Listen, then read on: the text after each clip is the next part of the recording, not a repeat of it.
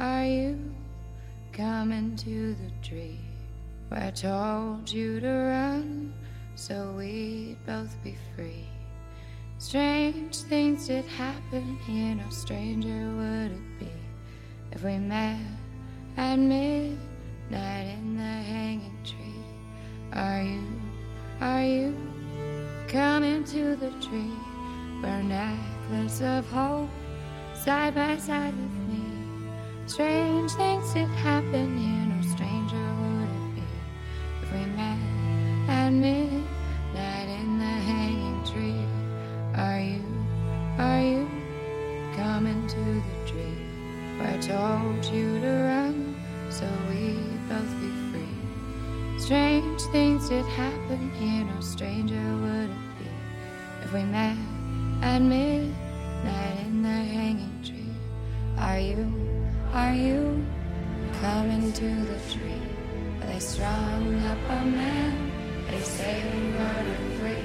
Amigos, bienvenidos a su podcast Malditas Preguntas Humanas. Y hoy otra vez haciendo una segunda pausa de nuestra serie sobre el libro Así habló Zaratustra. Eh, nos pidieron eh,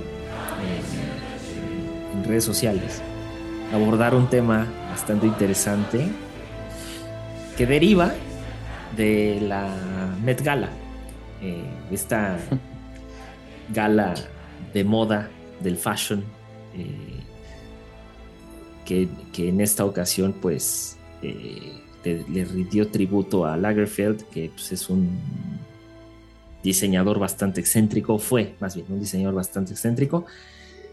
Eh, y hubo un video o algunos videos ahí algunos TikToks donde se asemejaba la Met Gala a, al Distrito 1 de un libro y una película llamada Los Juegos del Hambre, que si no la han visto, véanla porque hay un reflejo social bastante interesante. Y hoy justamente va a versar, eh, este episodio va a versar sobre esta, esta película, este libro, esta saga, pero en especial, mi querido Santi, ¿qué, qué rayos nos está pasando como sociedad?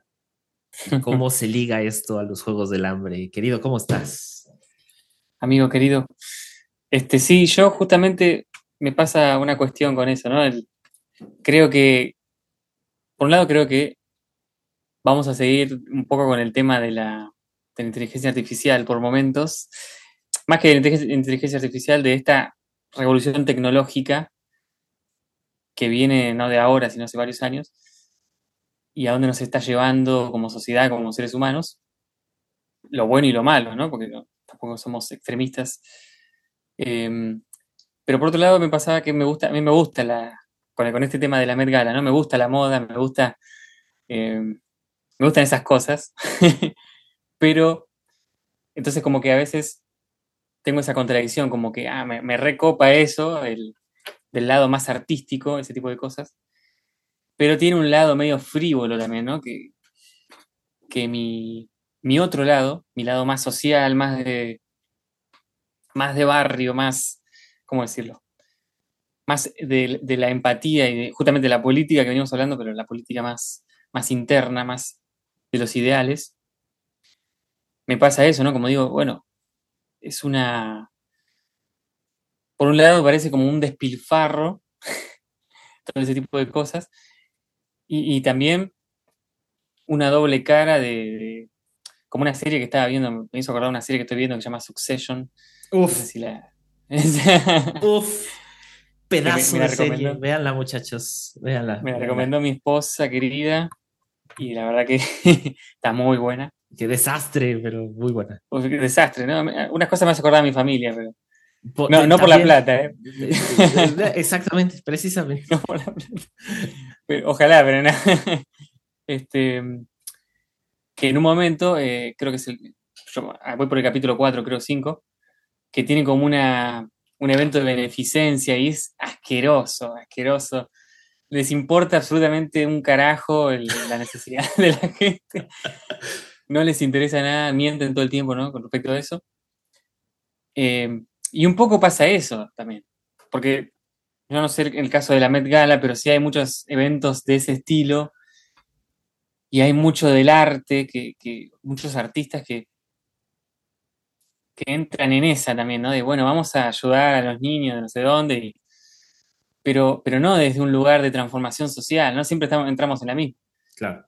Eh, hay artistas que sí, ¿no? Yo, siempre menciono eh, a John Lennon, a Bob Marley, los, históricos, ¿no? En Argentina Spinetta, gente que hizo mucho para tratar de cambiar un poco la cosa, sin hacer de eso una, farándula, ¿viste? y creo que pasa mucho eso, pero lo que, lo que demuestra, lo que saca a la luz un poco esa, esa similitud con los Juegos del Hambre, este, que por supuesto no tenemos nada en contra de, de Bad Bunny, Elon Musk o quien sea que haya estado. Problema de ellos, pero... La élite. La élite. La élite.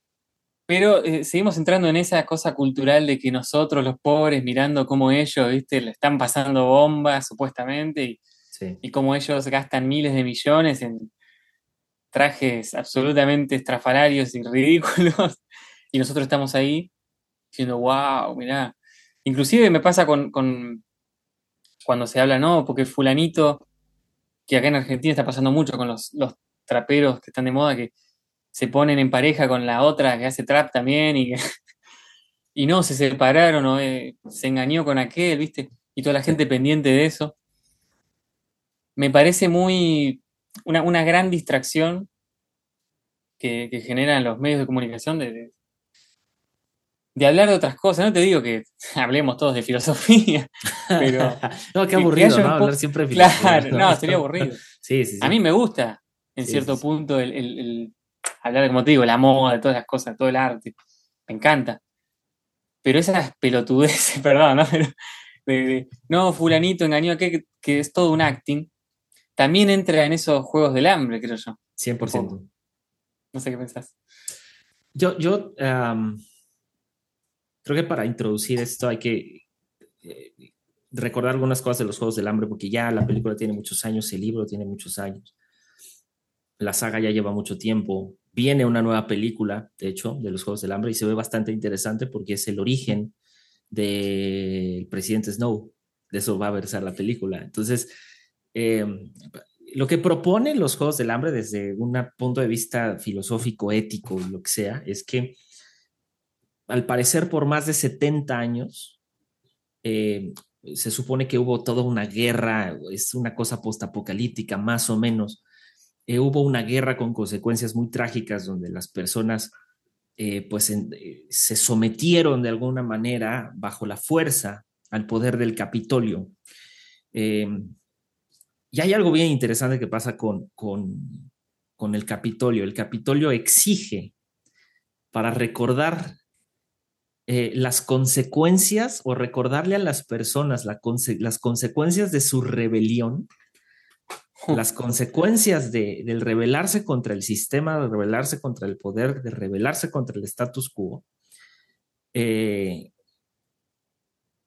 decide hacer los Juegos del Hambre, decide hacer este reality show donde las consecuencias de una rebelión de hace 70 años se manifiestan sobre el cuerpo, los cuerpos de jóvenes, no de adultos, no de, no de personas mayores, no de niños, sino del intermedio de la población que son los jóvenes. ¿Y cómo lo hace? Pues de la manera más democrática posible, ¿no? Bajo una, un esquema de una tómbola, de, un, de sacar papelitos de un bote con los nombres de todos estos jóvenes y, adolescentes. Eh, y bajo un sorteo, ¿qué, qué, ¿qué, más democracia quieres tú como ciudadano? Sabes que un sorteo para ver quién va a flagelar su cuerpo en nombre de, de, los 12 de, cada distrito, pero sobre todo en nombre del Capitolio y para recordarnos la rebelión. Entonces, eh, se supone que en esta realidad, pues, esta nación, porque es una nación, no es el mundo, es una nación, se divide en 12 distritos. Entonces, vemos, creo que el primer elemento que es el cuerpo como tributo. que eso es un elemento filosófico ético muy extraño porque es, hmm. eh, y pareciera ser inocente como que la elección de la palabra tributo, de alguna manera, eh, pero un tributo es aquello que se entrega, es aquello que se da. Puede ser dinero, puede ser en especie, puede ser un trabajo determinado. Es la, entrega que se realiza en veneración a algo o a alguien. Es ese agradecimiento. Pero en esta ocasión no es voluntario, es una obligación. Entonces, e, ese sometimiento se supone que es un sometimiento compartido con todos aquellos que tributan, a lo mejor no de la misma forma. Y ven, entonces, en este caso, los tributos que son elegidos por un sorteo, con excepción de Katniss Everdeen, que es la, la, protagonista del libro, pues todos son a, elección, ¿no? Bajo la elección democrática de un sorteo. Katniss pues se, ofrece ella como un tributo, ¿no? Ella dice, no, yo voy en lugar de mi hermana, pues que es la que sale sorteada, ¿no? Y, esto tampoco es nuevo porque pues muchas culturas ofrecen como sacrificios o ofertaban como sacrificio en algún, en algún momento de la historia, pues a sus jóvenes en, en, pos o en favor de una buena cosecha. Y el ejemplo más claro son los aztecas, los mayas, todas las culturas mesoamericanas eh, y prehispánicas de Latinoamérica. Eh, hacían exactamente eso, ¿no? Todo lo hacían para qué? Pues para evitar una catástrofe mayor, ya sea una catástrofe natural, social, ganar alguna batalla contra algún enemigo o no desatar la furia de, los dioses. En este caso es no desatar la furia del Capitolio, no desatar la furia de la élite y del poder político, económico y, el, y lo que tú decías, el poder del entretenimiento, el poder de la comunicación lo que le llaman el cuarto poder, que es el poder mediático. Entonces hay una idea eh, más o menos similar que Michel Foucault lo pone en un libro que se llama Vigilar y Castigar. Y en palabras del autor dice lo siguiente, pero podemos indudablemente sentar la tesis general de que en nuestra sociedad hay que situar los sistemas punitivos en cierta economía política del cuerpo. Incluso si no se apelan a castigos violentos o sangrientos, incluso cuando se utilizan los métodos suaves que encierran o corrigen, siempre es el cuerpo del que se trata, del cuerpo y de su fuerza, de su utilidad, de su docilidad, de su distribución y de su sumisión. Y esto lo vamos a traducir a, la Met Gala. Si vemos la película, entonces vemos cómo los tributos se presentan con unos trajes de diseñador muy extravagantes y el Capitolio, sobre todo el Distrito 1, es demasiado extravagante. Vemos pelucas de colores, pelo, o sea, el, cabello pintado de colores, muy similar a la época de, los feudales, a la época de, de Europa de, de, los virreinatos, ¿no? O sea, los vestidos zampones y, ¿sabes? ¿no? Entonces, eh, y el distrito uno es este exceso, es, es la élite del exceso. Y la Met Gala de alguna manera reflejó eso o refleja eso. Es la virtud, e, encontrar que en el exceso hay virtud, encontrar que en el exceso el, exceso es un modo de vida y es un estilo de vida, pero que es un estilo de vida que no es para todos, sino solo es para algunos. Y que nosotros, al ser espectadores de algo así, de un espectáculo así, nosotros agachamos la cabeza y nos sometemos al, al, dicho, nos sometemos al, espectáculo, nos sometemos al, al, incluso al aspiracionismo de una cosa así.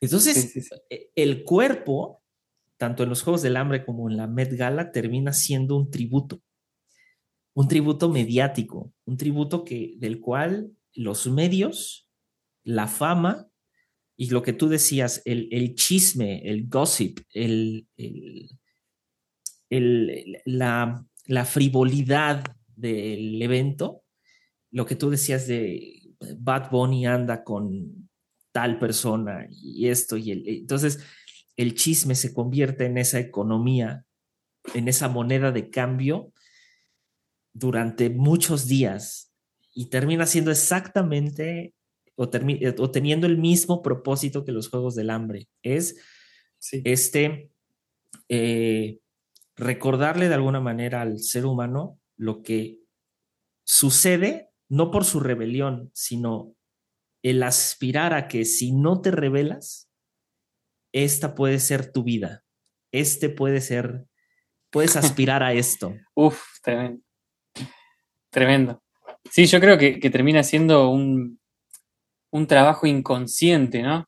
E, e, estas cosas. Porque uno dice, bueno, no, no cambia mucho la, el sistema, digamos, no beneficia tanto al sistema una, una cosa así, un evento aislado o una serie de eventos o unos chismes, pero sí, porque yo creo que trabaja mucho en el inconsciente, ya solo con el hecho, como vos decís, de ese aspiracionismo que generan esas figuras, esas figuras y la manera en la que actúan, ¿no? Porque no hay nada negativo en, creo yo, en la fama, ¿no? La fama yo creo que existe desde siempre, que hay sociedades.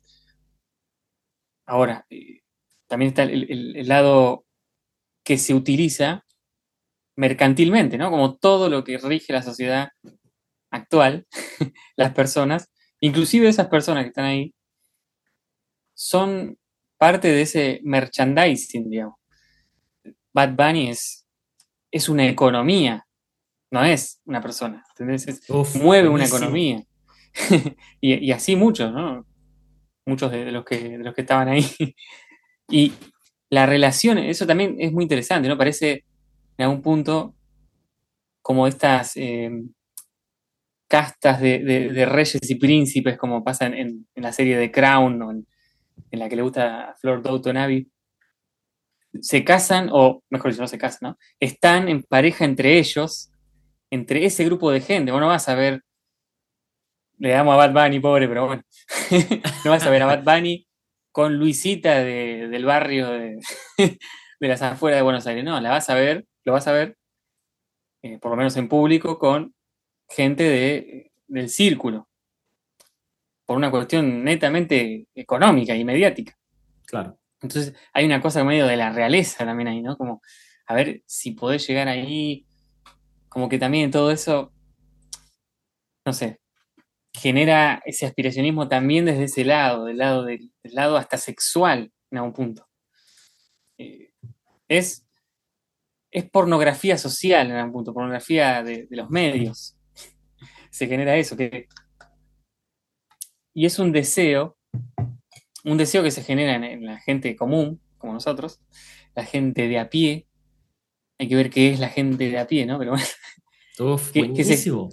Mm que, se genera ese, ese, ese deseo que más allá de que uno, ah, pero no sé, puede llegar a ser alcanzable porque mirá, Duki era un pibe de barrio y, o trueno, o, elegante, no sé, y llegaron a estar en la farándula de alguna manera. Sí, bueno, pero terminaron siendo, ellos mismos terminaron siendo productos, volvemos a lo mismo, ¿no? Eh, yo creo que ellos son el producto que se muestra, y como todo producto tienen dueños también. tienen eh, gente que los pone ahí y en cualquier momento los puede sacar de ahí. No, es, no, es, lo mismo que, que, una figura, que eso es lo que tiene para mí las figuras disruptivas, ¿no? que justamente chocan un poco contra eso.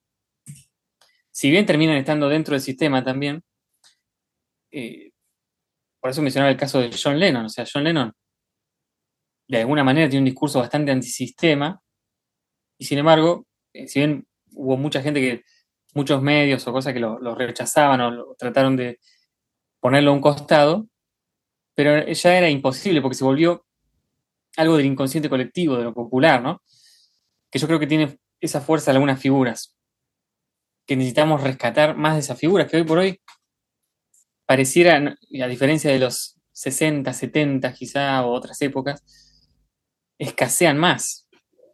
Creo que hay, hay, muchas más de las otras figuras que son, por así decirlo, como personajes producto, vamos a ponerle, personajes que incentivan ese tipo de consumos, hay muchos más de esos de los otros, ¿no? Entonces se, vuelve como ya demasiado y, a los que no nos, no nos cabe mucho eso, nos da un poco de, un poco de rechazo. Y lo que mencionabas de, Foucault, ¿no? Que me quedó ahí, ¿no? Me parece que, que Vigilar y Castigar es yo creo que es un libro revolucionario, es una joya clave. me acuerdo cuando que a mí me lo, regaló un tío cuando yo estaba en el secundario y no entendí un carajo, pero me encantaba. lo, empecé a leer y, me, llamaba mucho la atención las partes que, describe los distintos tipos de tortura y de encarcelamientos. Y, todo el libro se centra mucho en el cuerpo, ¿no? De hecho, en la etapa que yo tenía era un cuerpo con un montón de puntos donde de, cómo se trataba ese cuerpo, ¿viste? Sí. Y, el cuerpo que, que, del que estamos hablando no es el cuerpo de esa gente que está en la farándula, el cuerpo que está en discusión, es el cuerpo del trabajador, de los trabajadores, no en un sentido, no me refiero en un sentido eh, netamente de, un trabajo manual, sino de la clase social que tenemos que trabajar, digamos, para ganarnos el sustento, ¿no? Claro. Porque la clase que está, como la clase que estaba en los Juegos del Hambre, esa clase que se vestía opulosamente y estaba ahí arriba, ellos no trabajaban. ellos no tenían que todos los días ganarse de alguna manera, que es una frase muy potente, ganarse el pan, ¿no? Claro. Que, que, es muy de nuestra, nuestra forma de pensar. Tenemos que ganarnos el pan, que para mí es algo que siempre va a estar en discusión. ¿Por qué tengo que ganarme el pan. Y para ganarte el pan, ¿qué hay que hacer? Tenés que esclavizarte, como decías vos, rendirte a voluntades de otros, ¿no? Sí, eh, Es, como está conformado todo esto. Entonces, no solo eh, eh, se ejerce ese poder sobre el cuerpo, desde, el lugar físico, desde el lugar de, tener, que tener que vender tu fuerza de trabajo y vender tu cuerpo, porque es lo que estás haciendo, no es algo solo de la prostitución, sino que el trabajo también exige vender tu propio cuerpo. Por más que no hagas un trabajo extremadamente físico, tenés que ir, estar en un lugar, dedicar ciertas horas de tu tiempo y nada, creo que, justamente toda esta cuestión de esta farándula genera un trabajo también inconsciente. Te dan ganas como vos lo dijiste, creo que, vos lo dijiste mejor que yo, pero te dan ganas de aspirar a eso, te dan ganas de ser, te pensás que como espectador sos parte de eso. No sé si me hice muchas bolas, pero...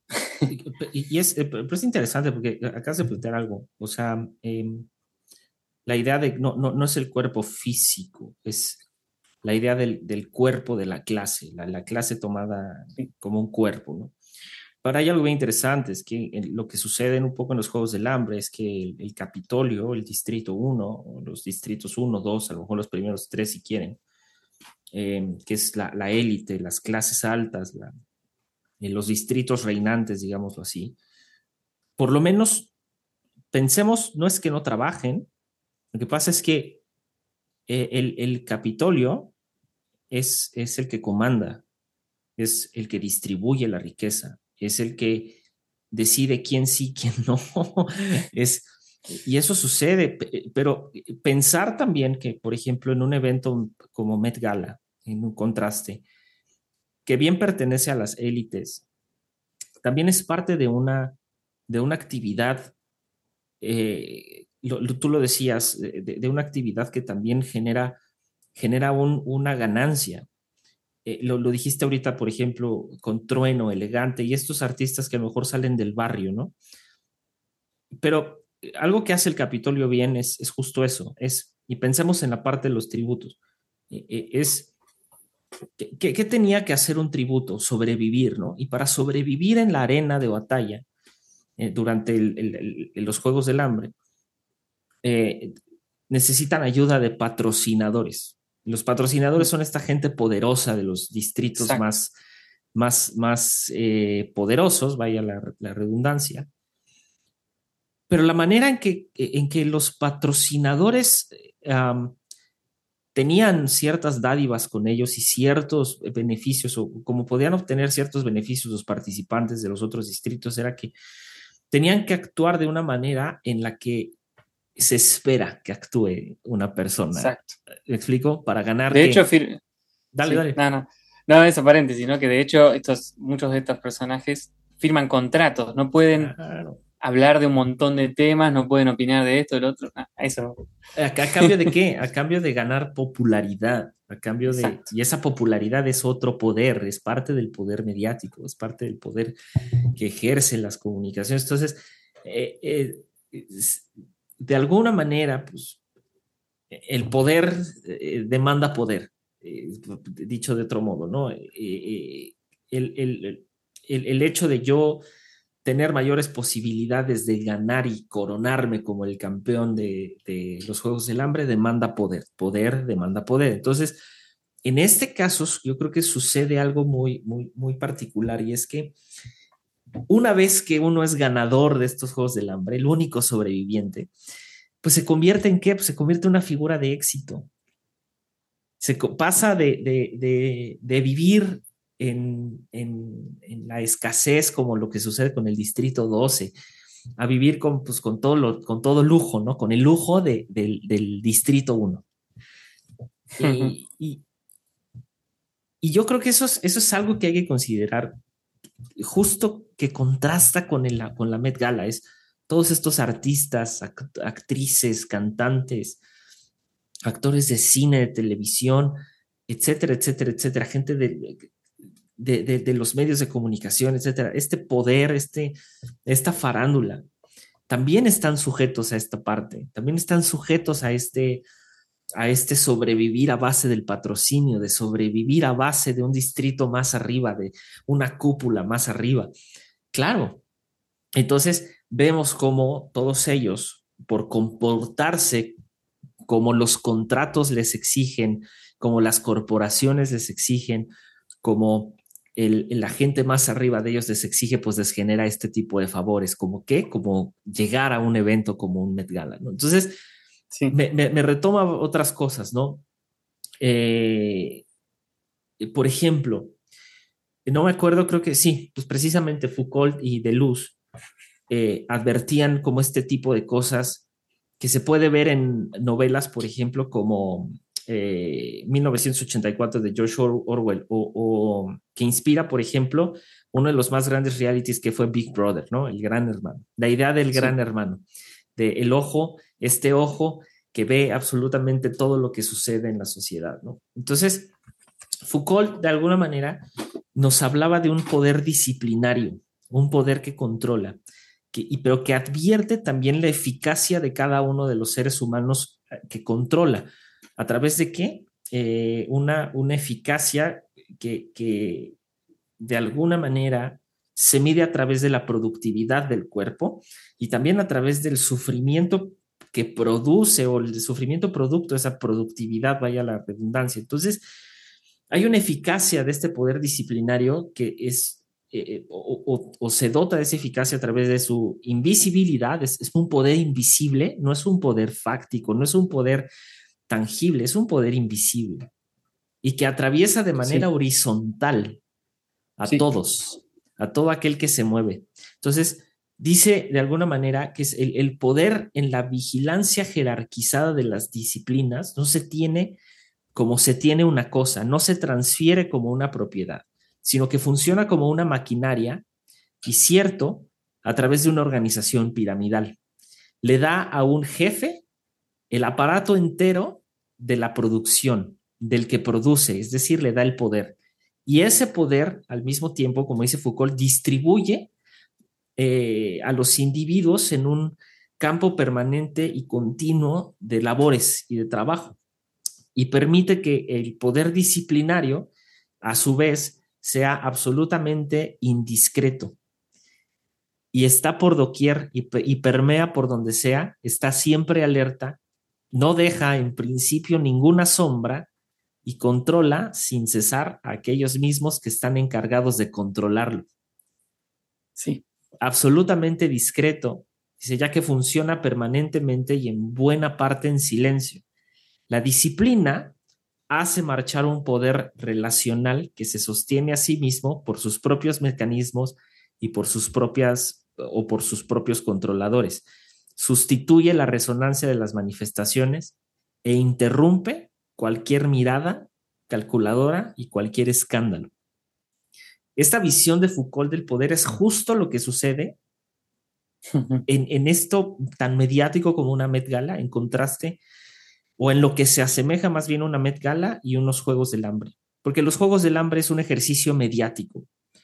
No es más que eso. No es un recordatorio de una revolución, no nada más es un recordatorio de un sufrimiento generalizado de un país. Es, es un control mediático. Tan es así que, por ejemplo, si recuerdas la película Mis es cuando entrevistan a los, a los, a todos los tributos, se vuelve un, un evento nacional.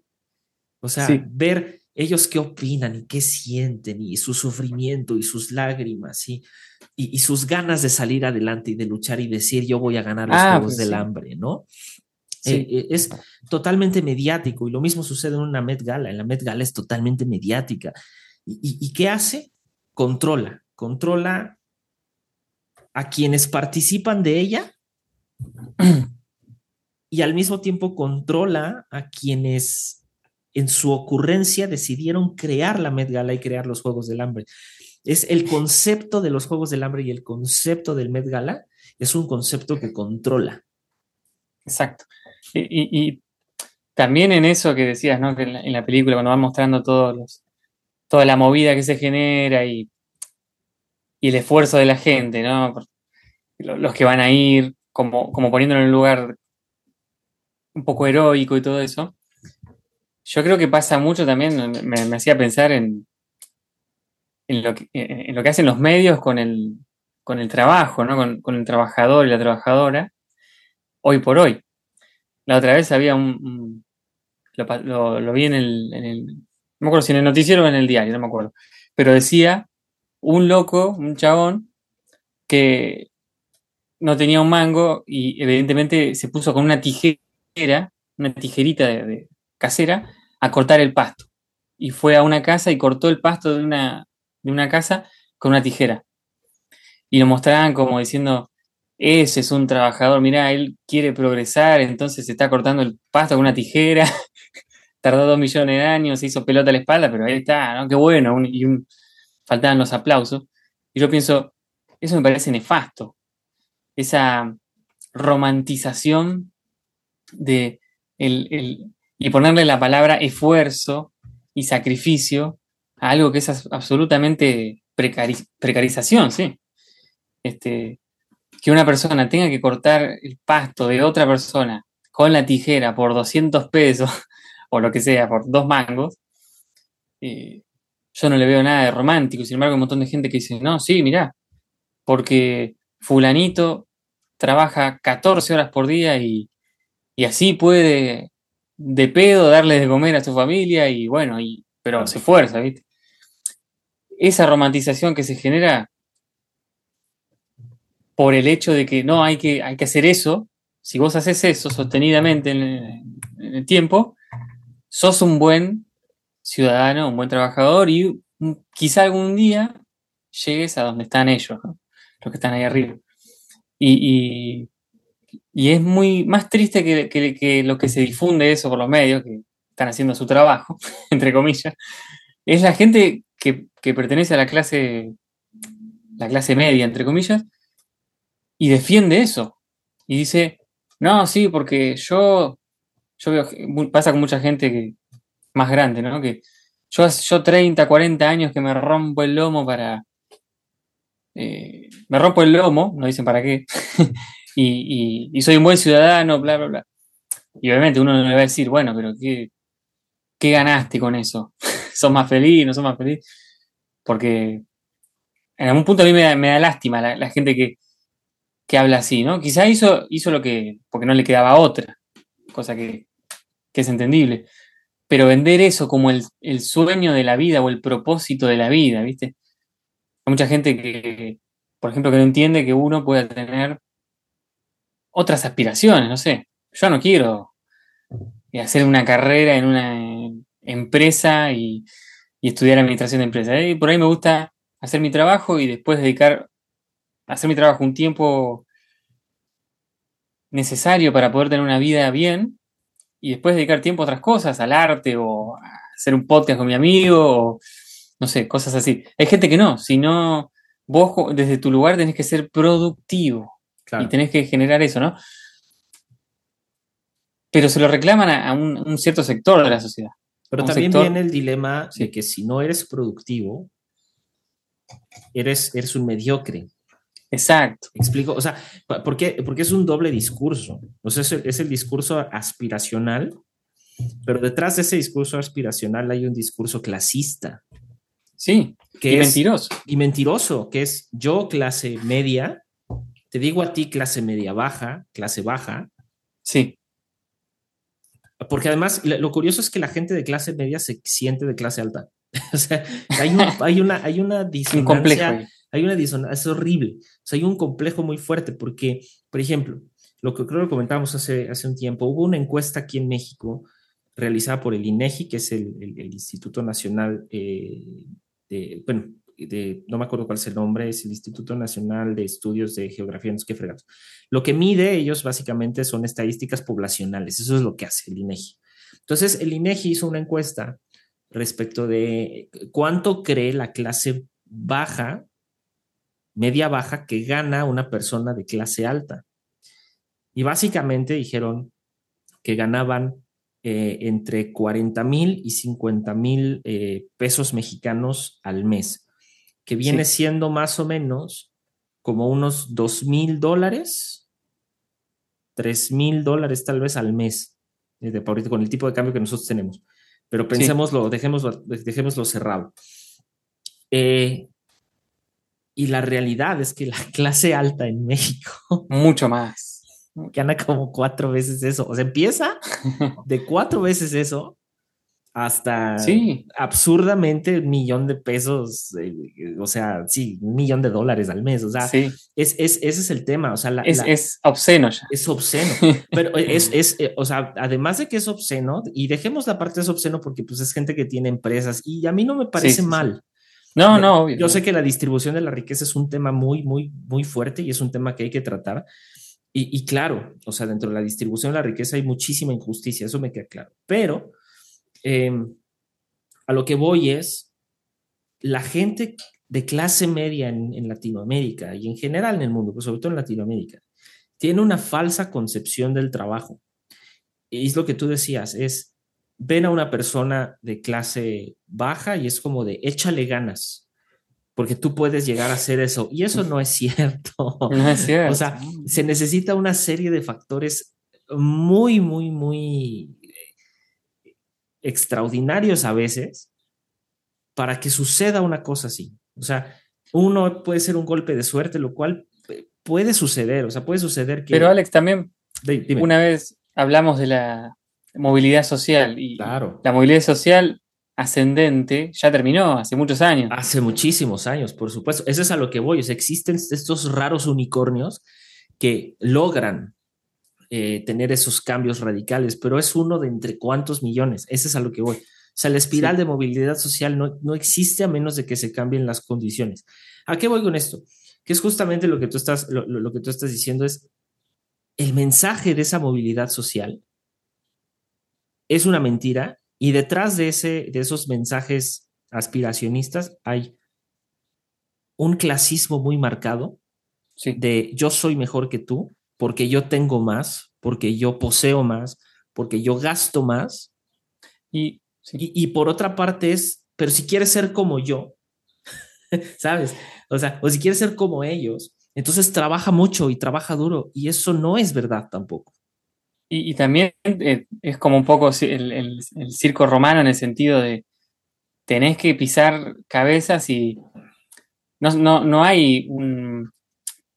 Es como, como decís, uno de un millón llegaría a ese lugar de pedo, pero de qué manera, ¿no? O sea, pisando cabezas y, y golpeando a los que están al lado que también quieren subir. Eh, eh, porque no, no, no, hay una visión de que, bueno, vamos a llegar todos a un bienestar social, no, que los demás se caguen, se mueran. Yo quiero llegar para mirar a todos los demás desde arriba, como antes me miraban a mí. Claro. Entonces todos quieren llegar ahí y mirar a los demás desde arriba. Y ese es el, sistema que nos venden y a nosotros nos parece bueno eso. Claro, y ahora, bajándolo a los Juegos del Hambre, porque entramos en este sistema y me, encantó cómo lo bajaste con este circo romano, ¿no? O sea, eh, del, eh, del, el, único vencedor de entre todos, ¿qué es lo que sucede en los Juegos del Hambre? Es este individualismo, ¿no? Es la clara estrategia de parte del, del, poder, de parte de, de la cúpula, del divide y vencerás. Sí. Pero no solo eso es el divide y vencerás, pero también tú como, porque además van por parejas de distritos, es un hombre y una mujer de, los 12 distritos. Entonces existe, aunque existe ese equipo porque pertenecemos al mismo distrito, también existe la búsqueda del objetivo individual, que se plantea en qué? En que quien gane los Juegos del Hambre va a ser liberado, va a ser exitoso. Eh, eh, eh, y entonces te, te desentiendes de, la sociedad, te desentiendes del grupo y comienzas a hacer un, o sea, comienza ese individualismo. Entonces, aquí es donde el sistema del Capitolio, que al mismo tiempo sucede en el mundo real, es el sistema busca internalizar en cada persona que el otro no es cercano, que no importa y hasta puede ser peligroso el otro. Y, durante los juegos lo vemos, ¿no? Que nos destruimos unos a otros con tal de que, con tal de ganar. Ya no se trata de que el otro sea destruido porque es un enemigo, sino se trata del ganar. Se trata de esto es lo que te espera, las mieles del Capitolio, divide y vencerás. Y, se me hace muy chistoso porque eso sucede en la vida real. Ese divide y vencerás. ¿Qué pasa con Katniss Everdeen en los Juegos del Hambre? En la, en la primera película o en parte del primer libro es que junto a su compañero de distrito Pita, eh, Pita Melark, eh, y ella recolecta unas vallas venenosas y dice, no le vamos a dar un, triunfo al Capitolio, nos vamos a morir los dos, eso es lo que le está tratando de decir. Nos vamos a morir los dos, o sea, no, no, no, no es uno otro, es un suicidio revolucionario, justo es eso. Entonces, ¿qué hace el Capitolio? Porque, porque si eso sucede en las cámaras de televisión, a nivel nacional, es un escándalo. No hay un tributo vencedor, no hay un victorioso. Sí. La revolución falló. Hay caos. El control falló, el poder falló, hay caos. Claro. O sea, hay, hay que recordar que toda revolución, y esto es algo que me gusta mucho, y esto es un ejemplo histórico, la revolución libera, pero al mismo tiempo vuelve a esclavizar. Sí. O sea, eso es lo que sucede. Hay una revolución, el suicidio revolucionario. Pero ¿qué sucede con el suicidio revolucionario? Pues sucede caos otra vez y ante el caos, entonces hay que otra vez reorganizar y para reorganizar hay que ejercer fuerza. Entonces, está muy cañón porque todo esto lo vemos en distintos otros ámbitos de la vida real. Los grupos dogmáticos, religiones de niveles sociales, de naciones, razas, etcétera. Y en el Met Gala es exactamente lo mismo. El Met Gala que es ver quién es el mejor vestido y el que mejor representa el concepto de la Met Gala, el mejor outfit. ¿no? No hay un premio por ello ni nada, a lo mejor, pero, pero, pero mediáticamente hablando es el chisme de quién, quién es el mejor vestido y quién, quién fue el más escandaloso. Y mira, Jared Leto se vistió de gato. O sea, e, e, es, es ese, ese, otra vez se divide y vencerás, ¿sabes? Entre la opinión pública, entre los mismos invitados. ¿Y qué sucede con los invitados? A los invitados les vale. O sea, la, gente del Capitolio, precisamente los invitados a la Met Gala, lo que menos les interesa es ver quién ganó. Porque lo que sucede en ese círculo es algo mucho más fuerte. Y es lo que tú decías. Es las relaciones que surgen entre estas élites a las cuales el ser humano común, el ser humano de a pie, como decías, el trabajador jamás va a pertenecer. ¿Por qué? Por la desigualdad que provoca esa división. O sea, ese divide y vencerás provoca precisamente eso. Entonces, no, e-, el, evento no es lo importante, es lo que, y lo mediático no es lo importante, es lo que sucede detrás de ese evento, en la cúpula. Eso es lo importante. claro, porque en definitiva es una fantasía también, ¿no? Es como yo creo que la humanidad está atravesada por un montón de, de cosas positivas hoy por hoy en esta revolución tecnológica, porque estamos en una revolución tecnológica que el día de mañana se va a hablar de esta época como, la, como ahora hablamos de la revolución industrial, ¿no? Creo yo. Y yo no, lo dicen los, que saben, este, pero yo creo que, la inteligencia artificial, que todas estas eh, tecnologías de avanzada, esto, esto es lo más loco de todo, ¿no? Que tienen el potencial o van a tener pronto el potencial de acabar con, con muchas desigualdades pero ya les aviso cómo va a terminar, no va a pasar, porque no quieren acabar con esas desigualdades. Los que tienen en sus manos este, este poder, estos conocimientos, así como sin ser conspiracionista, ¿no? Pero cuánto, em, ¿cómo se dice? Cuánto escándalo ha habido un montón de veces con el tema del cáncer, de la cura del cáncer y esto y lo otro. Y, o sea, hay muchas posibilidades de que se podría haber hecho mucho más para que hoy por hoy el cáncer sea como, como una gripe. Pero no se hizo, quizá, ¿por qué? Porque hay intereses de por medio, por un montón de cosas. Lo mismo pasa con, con estas grandes desigualdades. A mí me parece muy peligroso, una de las cosas más peligrosas de, la ultraderecha, este, que por eso yo estoy en, otra, en la vereda de enfrente de ese pensamiento, porque hoy por hoy se habla mucho de la, de la sobrepoblación, se habla mucho de la contaminación y el cambio climático, pero desde dos lugares distintos. Uno desde el lugar más de, la ecología, ¿no? de tratar de salvar la naturaleza, por ejemplo, o del veganismo, que es muy respetable, como yo siempre digo, yo ideológicamente soy vegano, pero en la práctica no, pero quizá algún día lo sea, no sé. Pero es una, es una gran falacia de que somos demasiados y no hay comida para todos. Es mentira. Es mentira, es absolutamente mentira. Y se usa eso para decir, para justificar y calmar conciencias de que, bueno, si se están muriendo de hambre, bueno, lamentablemente no hay para todos. Y los que se mueren de hambre vamos a, a ocultarlos, que no se vean, ¿no? Es como... Claro, no, conviene. No conviene, porque es una muestra del, del fracaso, de que este, en el sentido más humano de, que, la palabra de paso, dicho sea de paso, el fraca esos fracasos han sido fracasos tanto de la, de la ultraderecha como también los fracasos de genocidios de izquierda. O sea, eh, eh, eh, que, eso es que eso es yo creo que, que precisamente no logramos entender. Y tú y yo, digo, tú y yo lo hemos hablado, ¿no? De, de en cuanto que la política y la economía no son, son solo ejes hacia donde nos dirigimos, no son posiciones fijas. O sea, tú, y yo somos claramente muy, muy apegados y creo que muchísimo más apegados a la izquierda, pues sobre todo a la izquierda en el sentido de el, no este comunismo totalitario, no, no. tipo Unión Soviética, ¿no? Sino más bien de esta media de el otro sí importa, la necesidad importa y, y, el, el privilegio tiene, tiene sus, sus, consecuencias, pero también sus responsabilidades. Más bien, tiene sus beneficios y tiene sus responsabilidades. Dicho esto, y me encantó cómo lo estás bajando con el tema que habíamos tocado en el, episodio pasado de inteligencia artificial, porque esta revolución tecnológica que estamos teniendo con inteligencia artificial, quiero hacerte esta pregunta y no sé cómo lo veas, Amix, pero es, e, e, es esta revolución tecnológica, es, es democrática, es para todos, es de todos.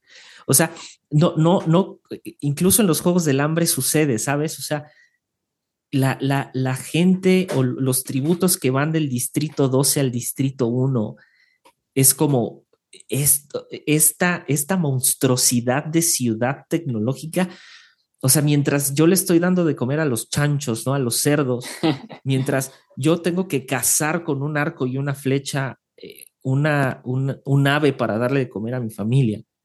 En el caso de Katniss y de Pizza, que son los del Distrito 12, el, llegan al Capitolio, incluso es más, se suben al tren, deja tú, Llegan al Capitolio, se suben al tren. El tren, las puertas son automáticas.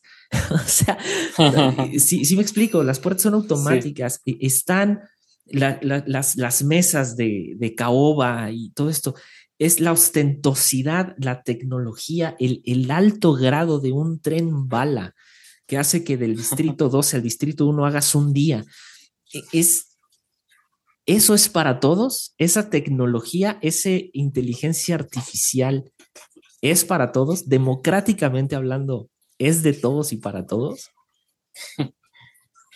Yo creo que, que de alguna manera por un lado podría llegar a serlo en el sentido naif, quizá de, idealista, pero Foucault, si, dijéramos eso, Foucault volvería de entre los muertos y nos pegaría una bofetada y diría, es un dispositivo de control eh, avanzadísimo, ¿no? Porque es, es eso, ya mucho de lo que se está hablando va para ese lado, o sea, las primeras cosas fijémonos las primeras cosas para lo que se está usando la inteligencia artificial.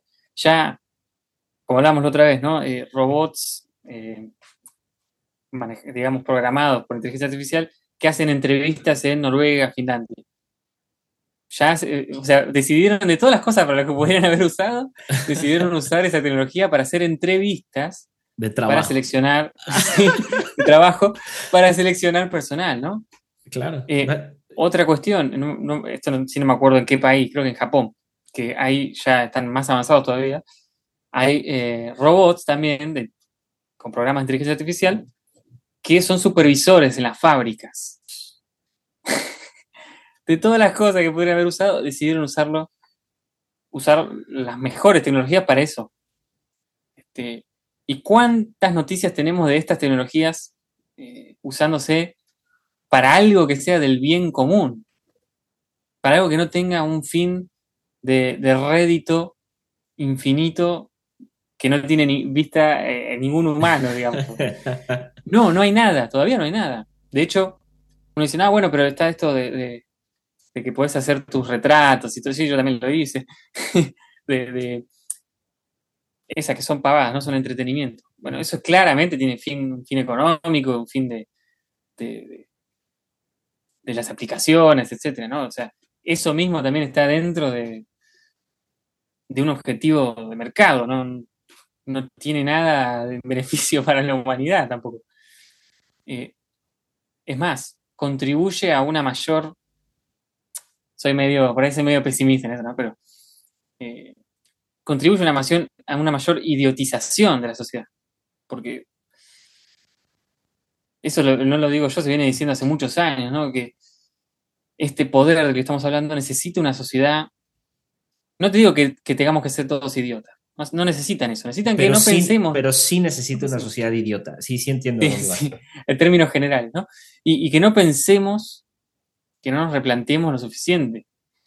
Eh, sí, podemos hacer algunas preguntas, boludear, pero hasta ahí.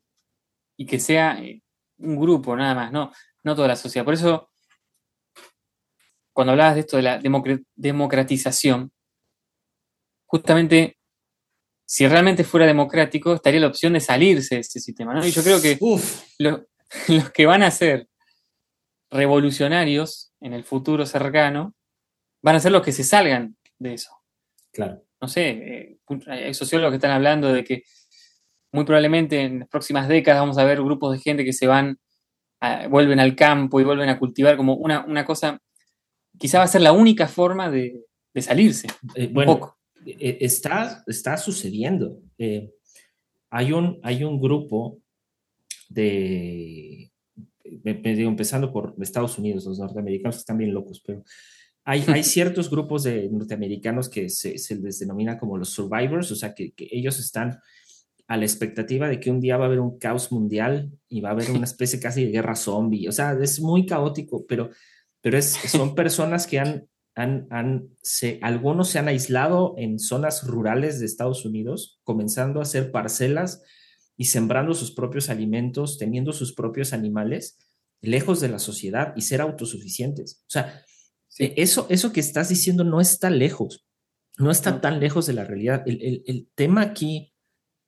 y justo me encantó cómo, cómo lo dijiste, el, el que algo sea democrático te tiene que dar la opción de que hay algo más. O sea, no, no de que es lo único, sino la opción de salirte y de que hay algo más.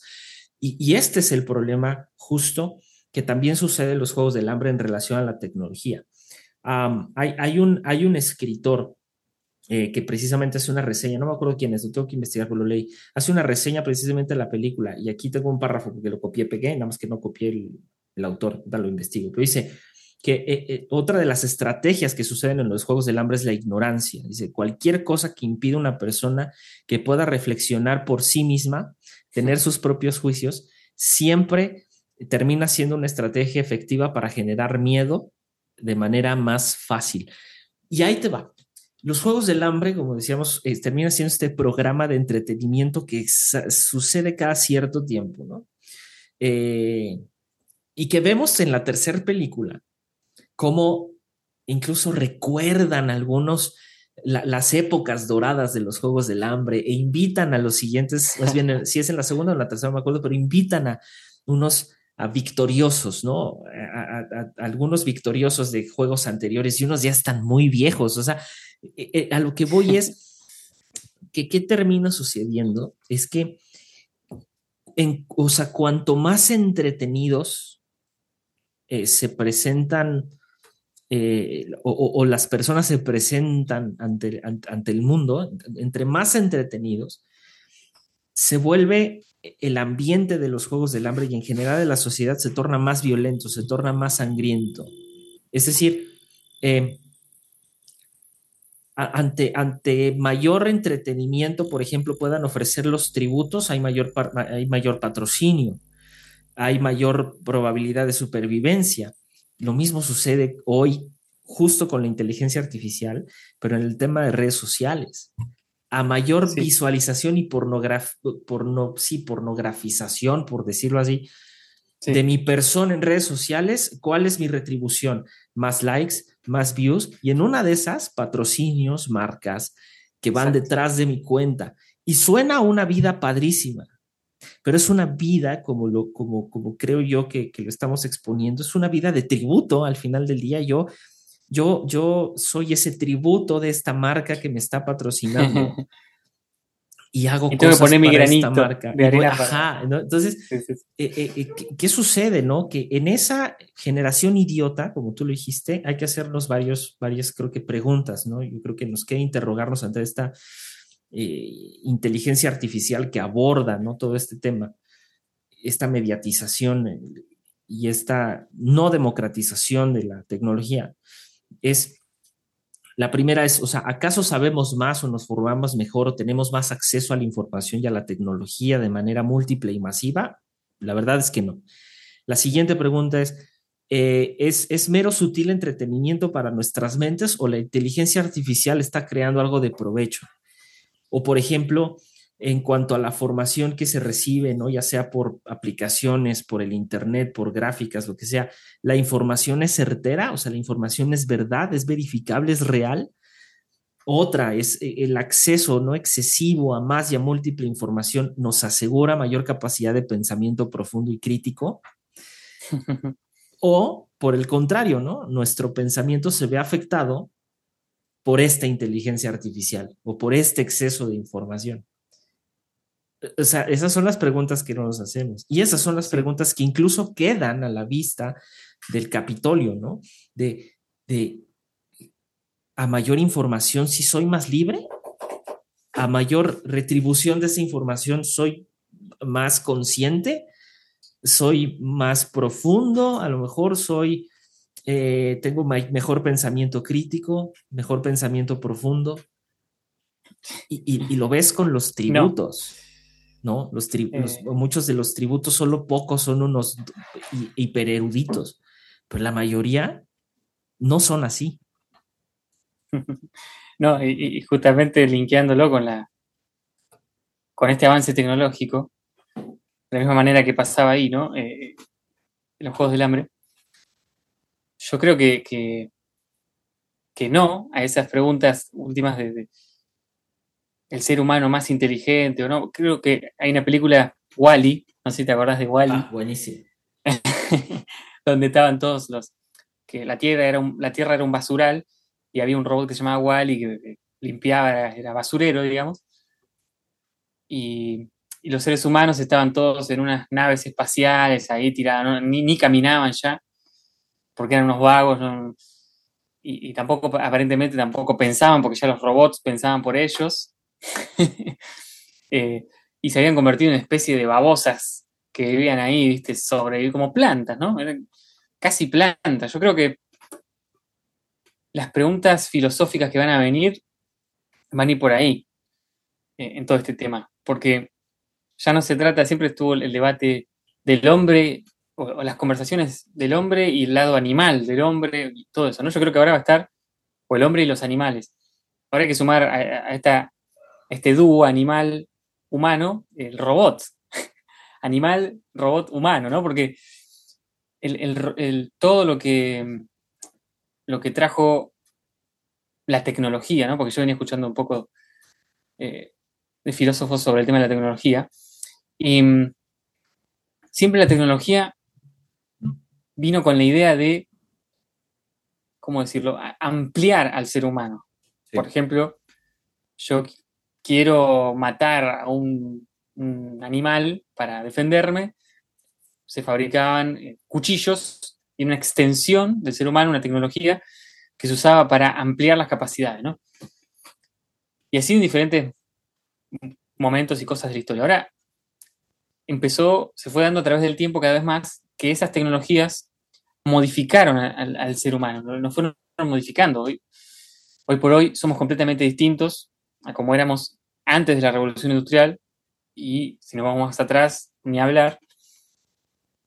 Y esas tecnologías nos fueron transformando profundamente. Yo creo que bueno, la, revolución industrial fue eh, la transformación más feroz que tuvimos hasta, hasta ahora, que estamos teniendo una más feroz todavía, porque creo que en el caso de, la inteligencia artificial y lo robótico, esta extensión del ser humano transforma mucho la naturaleza del ser humano, transforma mucho la realidad de qué es ser humano, a un punto de que casi, eh, es la gran pregunta, ¿no? estos robots, estas inteligencias, entre comillas, son vida propia, son un, ser propio, o sea, si ya como la película Her, que, es una película que ya no es más ciencia ficción, ¿no? es, una película es una película eh, sociológica, y de 20 años más todavía. Em, en, Japón y Corea del Sur ya hay eh, personajes que se están casando con, robots. Ya está pasando, es un hecho. Y está eh, en la constitución de esos países que se pueden casar con programas. ¿no? increíble. Y mm, entonces es claro, ya existe de hecho, que estos, estas nuevas extensiones del ser humano, como tecnología ya propasaron a las otras tecnologías, porque tienen hasta personería jurídica de alguna manera, ¿no? Sí, no, son, cosas, ¿no? Ya, ya, no son, exactamente. Ya tienen derechos y ya tienen, sí, claro. Y a eso iba porque justamente hay un libro de, de Espósito, del filósofo Roberto Espósito, que se llama Las personas y las cosas, que, habla mucho del límite, cómo el límite se disuelve a través de la historia entre las personas y las cosas. Eh, cómo esas cosas van avasallando la, la, naturaleza humana, ¿no? Si es que hay una naturaleza humana, después hay otro debate, ¿no? y, justamente en Wally, en la película esa, se ve como el ser humano se transforma en una planta seguramente periódicamente se fue transformando en una especie de planto de babosa, que no tiene ni pensamiento y pierde la mayoría de, sus facultades, y solamente, eso sí, los robots en ese caso, en esa película, están al servicio del ser humano, ¿no? es más, en esa película te dan más empatía a los robots que los humanos. Ser humano, ¿no? Sí. sí. Este, parecen más, con más vida los robots que los seres humanos. Y justamente en todas las películas post-apocalípticas pasa algo parecido, pero más eh, contrario, en realidad, en el lado más violento, ¿no? En Terminator, en, esta cosa de la rebelión de las máquinas, eh, en Blade Runner también. Las máquinas se rebelan contra el ser humano y en Terminator se desata una guerra. este, creo que, que, esa, esa posibilidad está, está más lejana. Esa, posibilidad de que haya una guerra contra las máquinas. Me parece que no. Me parece que, directamente las máquinas, como te digo, van a, a un punto a, superar las capacidades del ser humano, ya las, superan en muchos ámbitos, y las capacidades que ya tiene el ser humano van a disminuir todavía más. y yo creo que ahí es donde, donde va a haber va a haber problema y va a haber que proponer en el camino estos cambios. A mí no me gusta eso de... me da un poco de miedo eso de la, gente que se va al campo, como, como vos decís, esos, eh, yanquis que están medio locos, eh, que se van así como medio secta, ¿viste? Sí, sí, sí, totalmente. No, vamos para volver al, pasado, a la, tierra y se van ahí al campo. esas cosas me dan, un poco de miedo. Pero sí me, me, me gustaría, ¿no? Que, que haya una franja de la sociedad que proponga volver a la naturaleza. siempre lo digo eso, ¿no? Que necesitamos volver a conectar más con eso. Yo, creo que ahí es volviendo a, un poco a Nietzsche. O sea, Nietzsche que es una de, sus tantas eh, frases acertadas, ¿no? De el hombre volviendo al hombre, el hombre volviendo a la tierra. O sea, es eso. O sea, es... es sí. y, y, hay algo bien interesante que pasa también, eh, y que, ahorita que estabas hablando sobre, sobre, sobre un poco sobre esta falta de, democratización de la inteligencia artificial y la tecnología, pero al mismo tiempo eh, tocaste algo que yo lo encuadraría como en la parte del consumo. O sea, porque, eh, y qué pasa en la vida real, pero volviendo a la parte de los Juegos del Hambre, incluso a la parte de la Met Gala, que es lo, que, de lo que estamos hablando, es los habitantes, por ejemplo, de los distintos distritos, excepto el distrito 1, tal vez el 2, pero no podían acceder a lujos, tecnología, comodidades que hicieran más fácil la vida, pero incluso que dieran placer.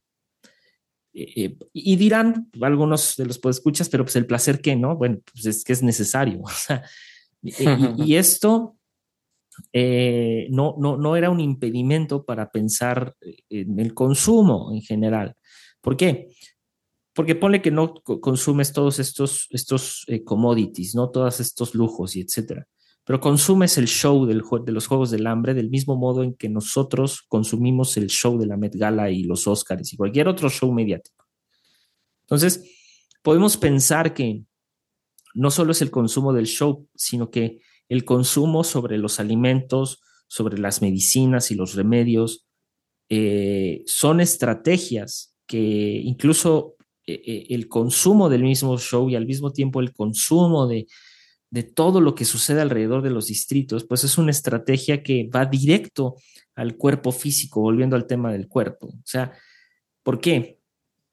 Porque la mala alimentación sumada al cansancio de un trabajo que requiere o de un trabajo muy físico como sucede en los distritos 12, 11, 10, que unos son, eh, y los mineros, los electricistas, los, ah, cómo se dividen las tareas ¿no? de los distintos distritos, pues envejece los músculos, baja las defensas, eh, debilita los cuerpos. Y al final del día, cuerpos débiles son más fácil de someter. Los cuerpos débiles son fácilmente dominables. Que si no es por un trabajo físico y por la carencia de alimentos, lo es en el entretenimiento. ¿eh? Porque el entretenimiento también, también doblega. Y lo, dijiste con Wally, la comodidad, el exceso de comodidad, el exceso de tener una vida totalmente resuelta, eh, eh, también hace, nos hace fácilmente dominables. Entonces, me sorprende porque un show como la Met Gala lo que hacen muchos es centrar toda su atención en un evento para que al final, para doblegarlo durante una o dos horas y sujetarlo a una comodidad, a la, a la, a la comodidad del chisme, a la comunidad de la intrascendencia de un evento, de lo frívolo de un evento que va a pasar y que se va a quedar ahí pero sobre todo la frivolidad de un evento de élite, de un evento del el Distrito 1 de una sociedad, de un Capitolio. Y esto es lo interesante, porque si te das cuenta en los Juegos del Hambre, hay muchos ya, en, en la segunda película me parece, hay muchos victoriosos ya. Y estos victoriosos que ya viven con lujos, ellos mismos siguen siendo sujetos dominables. Siguen siendo sujetos, eh, personas sometidas al Capitolio, a la voluntad del Capitolio. ¿Qué hace el Capitolio en uno de los libros? Eh, en, el, en el aniversario, no sé, número qué, eh, de, de los Juegos del Hambre, llama a los victoriosos porque el Capitolio trae una bronca con Katniss Everdeen, porque ha desatado toda una revolución, pero, pero llama a los victoriosos y los somete otra vez al trauma de poner sus cuerpos como tributo. Y eso nos sucede una y otra vez, o sea, es, es este círculo, ¿no? Y, y, me recordé una entrevista que tienen con Susan Collins, no me acuerdo quién es el que la entrevista, pero ella dice, ¿no? Que, que todo libro escrito eh, con base, con esa base social, lo único que nos hace ver es que estamos cada vez más cerca de que una tragedia así suceda. Cuando ella expuso eso, le preguntaron que qué le había motivado a escribir el libro y ella dijo, yo, me, yo estaba de vacaciones y yo vi, estaba viendo en, mi, en, la, en, la televisión, estaba viendo un reality show estaba, no sé qué programa estaba viendo, pues estaba viendo, un, estaba viendo un programa y no necesariamente un reality show. Si no me equivoco, estaba viendo algo así como Saturday Night Live o un programa así, ¿no? De, un talk show. Y en su celular estaba viendo en Twitter un bombardeo de, en Bagdad. Mm.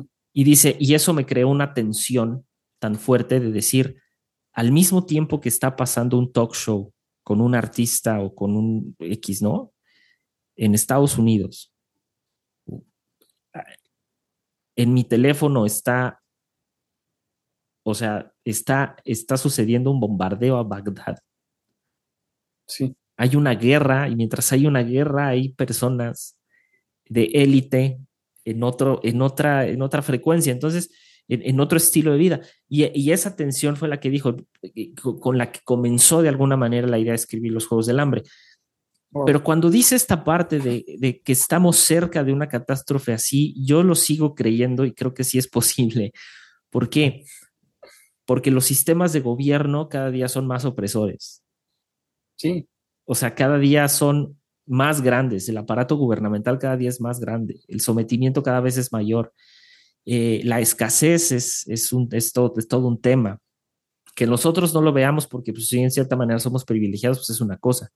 Pero todo eso comienza a debilitar a los cuerpos y nos hace fácilmente dominables. Entonces, entre los Juegos del Hambre y la Met Gala y, y todo esto que sucede con inteligencia artificial, creo que vemos eh, algunas cosas. Uno, eh, la desnaturalización de, del mismo ser humano el, individualismo, es decir, la desnaturalización al momento de decir yo me ofrezco como tributo, de yo soy un tributo para la sociedad, yo tengo que ser útil para la sociedad. El individualismo de decir yo soy útil para la sociedad, pero primero yo, ¿no? O sea, el, pensar en mí y luego en mí. Y el tercero, la ignorancia, lo que decíamos, la, la, que la tecnología y el conocimiento no está para todos. ¿No? El pensamiento profundo, como alguna vez lo expusimos aquí en, Malditas Preguntas Humanas, el, el, filosofar es un lujo, el ocio es un lujo, ¿no? Entonces, yo no puedo tener un pensamiento crítico y profundo porque, porque yo estoy pensando en cómo sobrevivir, ¿no? o no pensando, yo estoy sobreviviendo, yo estoy trabajando todo el día, yo estoy haciendo cosas todo el día. Y, el último es este consumo, ¿no? El consumo de las estrategias del miedo para dominar a las masas, incluyendo la tecnología y la inteligencia artificial. Entonces, yo no sé cómo lo veas, mi Santi, pero yo creo que lo que, lo que, lo que está sucediendo con la Met Gala pareciera que no, pero de alguna manera sí es un reflejo de que posiblemente estemos cerca de que suceda no algo similar ni algo igual, pero sí de una falta de, o más bien, no de una división de distritos, pero sí estar cerca de un caos social similar que posiblemente la, no lo podamos resolver en el corto plazo, ¿no? Sí, yo creo que, que estamos, ya estamos adentro de eso, ¿no? Yo creo que siempre que hay un cambio de época, eh, hay un, tiempo de mixtura de la época, obviamente, de la época que, de la que venimos y lo que, lo que se viene. Y estamos, yo creo que estamos entrando en esa, en esa mixtura, porque ahora ahí nos sentimos relativamente cómodos con lo conocido, con esta... Porque creo que hasta ahora el ser humano tiene el control de las... Sentimos que tenemos el control de las cosas dentro de todo. Y dentro de poco eso se, va a caer esa fantasía, ¿no? Por muchas cosas, muchas cosas. Y una de ellas es que este sistema que, hemos permitido que crezca, este sistema que yo otro día, parece un, ejemplo medio tonto, ¿no? Pero estaba en el colectivo, hacía mucho frío acá en Buenos Aires ese día, hace una semana. Yo estaba en el colectivo y, veía desde la ventana, el colectivo, el, no sé cómo le dicen en, México el, el, camión, le dicen. sí, sí, sí, sí. Estábamos ahí, estaba ahí con, mis herramientas y veía por la ventana algunos que estaban en la puerta de una fábrica eh, a punto de entrar con unos camperones muriéndose de frío y así un montón de gente, ¿no? Recagándose de frío. y yo decía, qué loco este, este sistema, ¿no? Porque, ¿qué hacemos todos nosotros acá a las 6 de la mañana en la calle un lunes cagándonos de frío. ¿Por qué? O mejor dicho, ¿para quién? ¿Para quiénes? ¿No? ¿Quién nos dijo que esto es ganarse la vida? De vuelta con esa palabra. Ganarse la vida, ganarse la forma de sobrevivir, como dijiste vos. Claro. es eso en realidad. Es eso, y, y, resalta mucho en la realidad, obviamente, en la realidad argentina, en donde los sueldos no alcanzan para mucho y la gente tiene que trabajar un montón de horas igual. Y es como, ¿qué carajo? ¿Por qué permitimos, nos permitimos llegar a esto? Este, nada.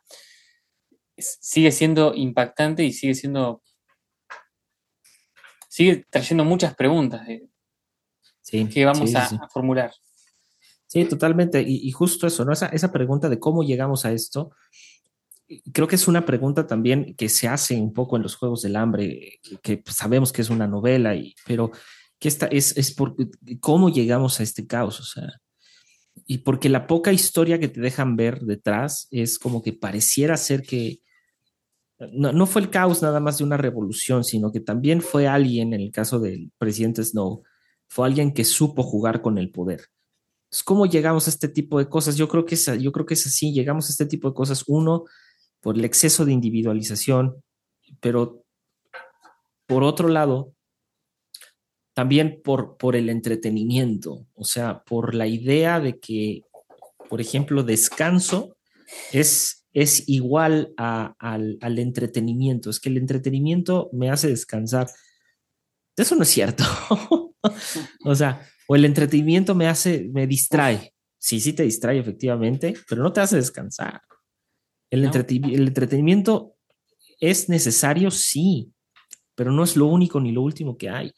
Y, precisamente creo que ese exceso de entretenimiento, ese exceso de, de, información, e, es más, el exceso de entretenimiento banal, entretenimiento, eh, sí, lo que tú decías, el, chismecito, el, el gossip, una, una, cosa como la Met Gala, ese tipo de entretenimiento.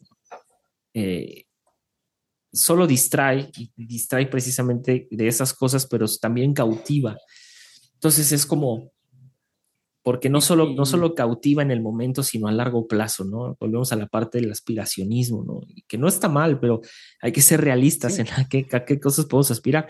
Entonces, yo creo que cerrando, eh, creo que este asunto de la similitud entre Met Gala y, los Juegos del Hambre, como tú decías, es algo en lo que ya estamos adentro y posiblemente no nos estemos dando cuenta, ¿no? Porque no solo son los vestuarios, sino es toda la intención detrás de un evento de esa magnitud, ¿no? No, los vestuarios para nada. Es más, como te dije, a mí me gusta la moda. Claro. me gusta, soy leonino y me gusta, me gusta la farándula en el sentido eh, más artístico de la palabra, ¿no? Sí, sí, sí, totalmente. Me gusta ver cómo, cómo las diferentes modas que hubo a lo largo de la historia. Me vi todo el documental de Andy Warhol, así que. y, no, sé, creo que hay una, diferencia entre el lado artístico de las cosas. Lo mismo pasa con la música y tenés representantes de, la música que están que son productos, ¿no? Y no quiere decir que la música sea mala, sino que desde, vista desde ese lugar, el lugar de producto es pierde mucha esencia. Yo creo que, esa es una gran lucha, ¿no? Y quería agregar eso, que es, una gran lucha para las décadas que se vienen, de que no se pierda la esencia de las cosas que tienen alma, loco, como diría el flaco Espineta, que las cosas tengan alma. Sí, Porque si va a haber música, música va a haber siempre, sí, pero que haya música con alma. Eh, arte va a haber siempre, y si es arte con inteligencia artificial, bueno, que la hagan con inteligencia artificial, pero que tenga alma que tenga algo ahí, que te transmita algo, que te haga... Por eso volvemos siempre a, los libros. Los libros tienen otro proceso, los buenos libros, ¿no? Procesos que te llevan a pensar. Justo eh, menciono este cortito cuentito de, Borges, que se llama Cosas. Lo escuché ayer y, me, pareció re. Bueno, no es un cuento, es un poema. Eh, que, empieza diciendo, ¿no? Este tema de las cosas y, y las personas. Dice, no, porque el, reloj que está ahí en la pared, el, y empieza a describirlo, y, el, espejo, y la mesa, y esto y lo otro. Empieza a describir todos esos objetos y después dice al final, todos ellos van a seguir y yo me voy a ir. ¿No? Como que las cosas, las cosas, nosotros nos morimos y las cosas siguen estando ahí, como si tuvieran eh, una inmortalidad, eh, para, para, comparada con nosotros, ¿no? Eh, pero lo que pasa es ese significado que le dimos nosotros a esas cosas, lo que, lo que les da de alguna manera alma a esas cosas. Después son cosas. Y, lo mismo el arte, o sea, el arte por sí misma. Sí, la inteligencia artificial puede hacerte una canción, quizá, dentro de no mucho, te podrá pintar un cuadro, pero no se trata ni del cuadro ni de la canción, se trata de, del alma que, que hizo eso, que llevó adelante eso, que es la historia de la cultura de la humanidad. Uf. Carajo. Carajo.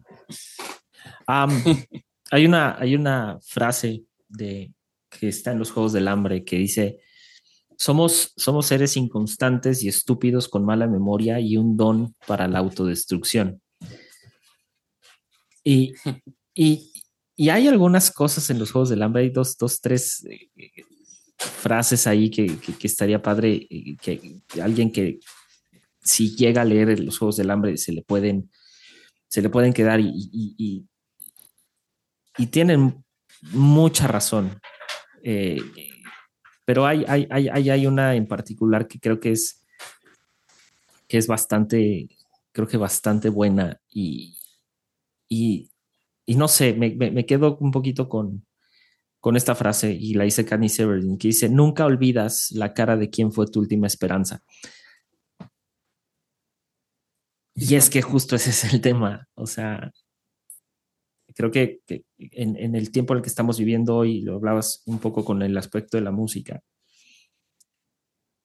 como ya hay algunas cosas que carecen de valor porque ya están hechas en automático casi o están hechas no con el propósito de nutrir sino con el propósito de entretener y eso no está mal.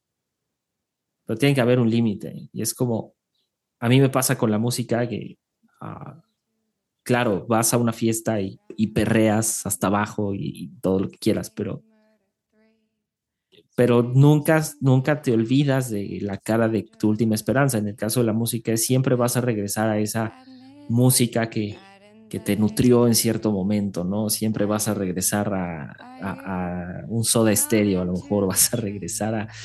Regresa siempre a esa, esa, a eso que nutre, siempre regresas a esa esperanza. Y lo que tú decías, ¿no? Yo creo que ya estando en, en un ambiente similar a este de los Juegos del Hambre, estando en un ambiente así de tenso, lo que queda precisamente es justo eso, ¿no? Es buscar esa, ese rostro de quién fue la última, la última esperanza o esa, esa cara de quién fue eso último que atesoramos antes de que llegue el fin, ¿no? Entonces, ah, no sé, necesitamos algo con que cerrar, amigo. Tengan alma, tengan alma. Yo creo que, me gusta eso, ese pensamiento. Creo que es, es nuestra, nuestra gran arma que los robots nunca van a tener. Así que tengamos y hagamos las cosas con alma. Carajo. Uf, qué hermoso. Qué buen episodio, amigo. Queridos amigos, qué buen episodio. Qué buen episodio, mi Santi. Esto ha sido por, todo este por hoy. Y, y nos vemos nosotros en la que viene. Chao. Hanging tree. Are you, are you coming to the tree? They strung up a man, they say he running free. Strange things that happened here, stranger would it be? We met at midnight